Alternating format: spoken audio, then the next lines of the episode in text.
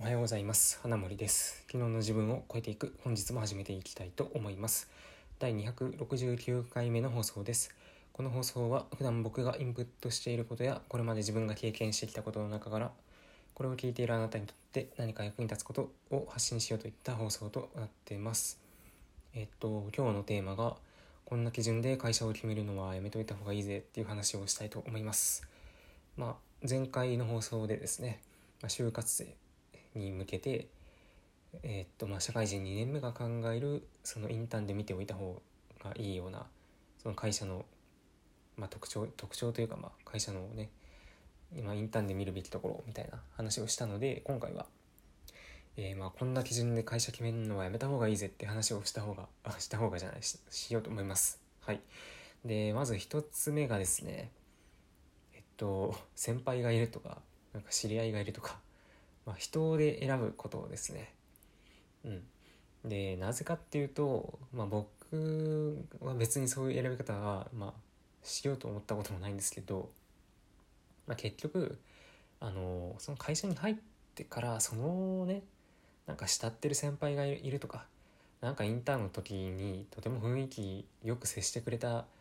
人事の人がいるとか、まあ、そんなんで選んでも結局配属されてから一緒に仕事することなんて多分ないし関わりなんてほとんどないっすよ。うん。まあ実際僕がそういうことを経験してないからもしかしたらねあのいやいや関わりありますよって人もいるかもしんないけど多分ほとんどないと思う。よほどそのちっちゃい会社でその数十人とかの規模でやってますっていうぐらいじゃないとその会社入ってからそのお世話になってたとかなんかちょっとインターンで関わって雰囲気良かったとかそういう人と一緒になるのはないんじゃないかなって思います。うん、大きい会社になればなるほどあの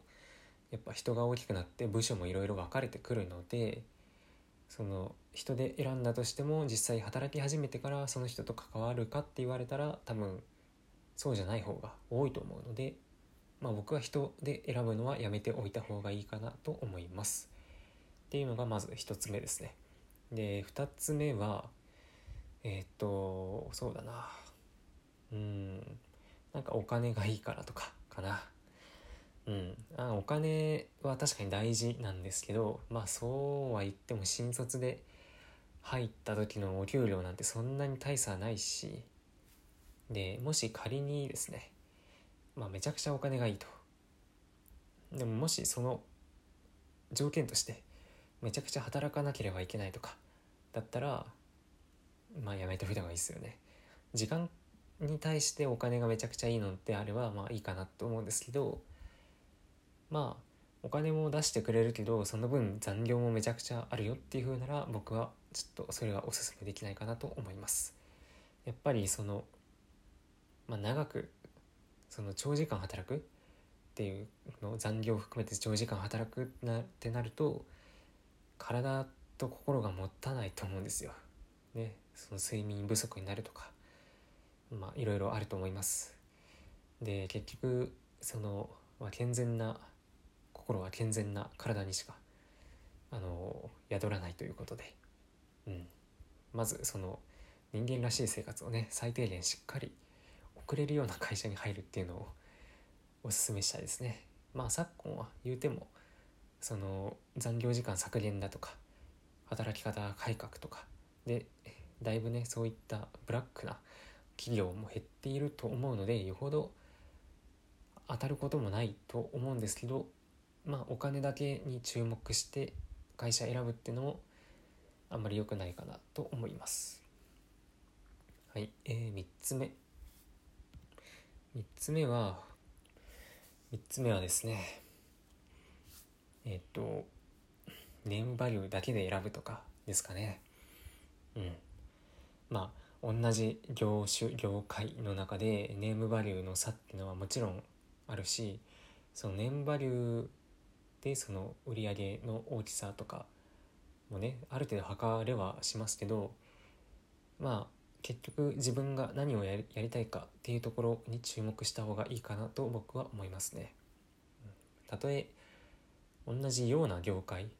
であったとしても結局働き始めてからやる業務がその会社ごとでね結構違ったりするとは思うのでただ同じような業界業種でネームバリューがいいからといって選ぶとかじゃなくてなるべく自分が何がしたいかっていうところを基準に選んだ方がいいんじゃないかなとか思いました。まあ最悪やりたいことがない場合は ネームバリューで選んだりした方がまあ金のね出してくれる量だったり業績だったり福利厚生の中身だったりなんだかんだやっぱりねネームバリューがある方がその辺は充実してるっていうのは否めないので最悪やることがなければ やりやりたいことがなければ名前だけで選べばいいかな、まあ、そんな感じですね。はい。えー、ということで今日は、えー、こんな基準で会社を決めるのはやめた方がいいんじゃないでしょうかっていうことで、えー、まず1つ目に、まあ、人で選ぶっていう話をした。で2つ目にお金だけの基準で選ぶのはやめた方がいいかなと。で最後に、まあ、ネームバリューオンリーで決めるのもやめた方がいいでしょうという話でした。まあ僕から言えるのはやっぱり自分が何がしたいかっていうのがある人はもうそこを基準に選ぶのが一番多分ベストだろうなっていうふうに思います。でまあ僕みたいにね大してやりたいことがない人はまあ自分がこれまでやってきたことだったり、まあ、ちょっと興味あるかなとかまあ金が金とネームバリューがいいからまあ、福利厚生も充実してて働き方もいいしっていうことで、うんまあ、ベストな環境に落ち着けばいいんじゃないでしょうかという話でした。はい、えー、最後まで聞いていただいてありがとうございました。また次回の放送でお会いしましょう。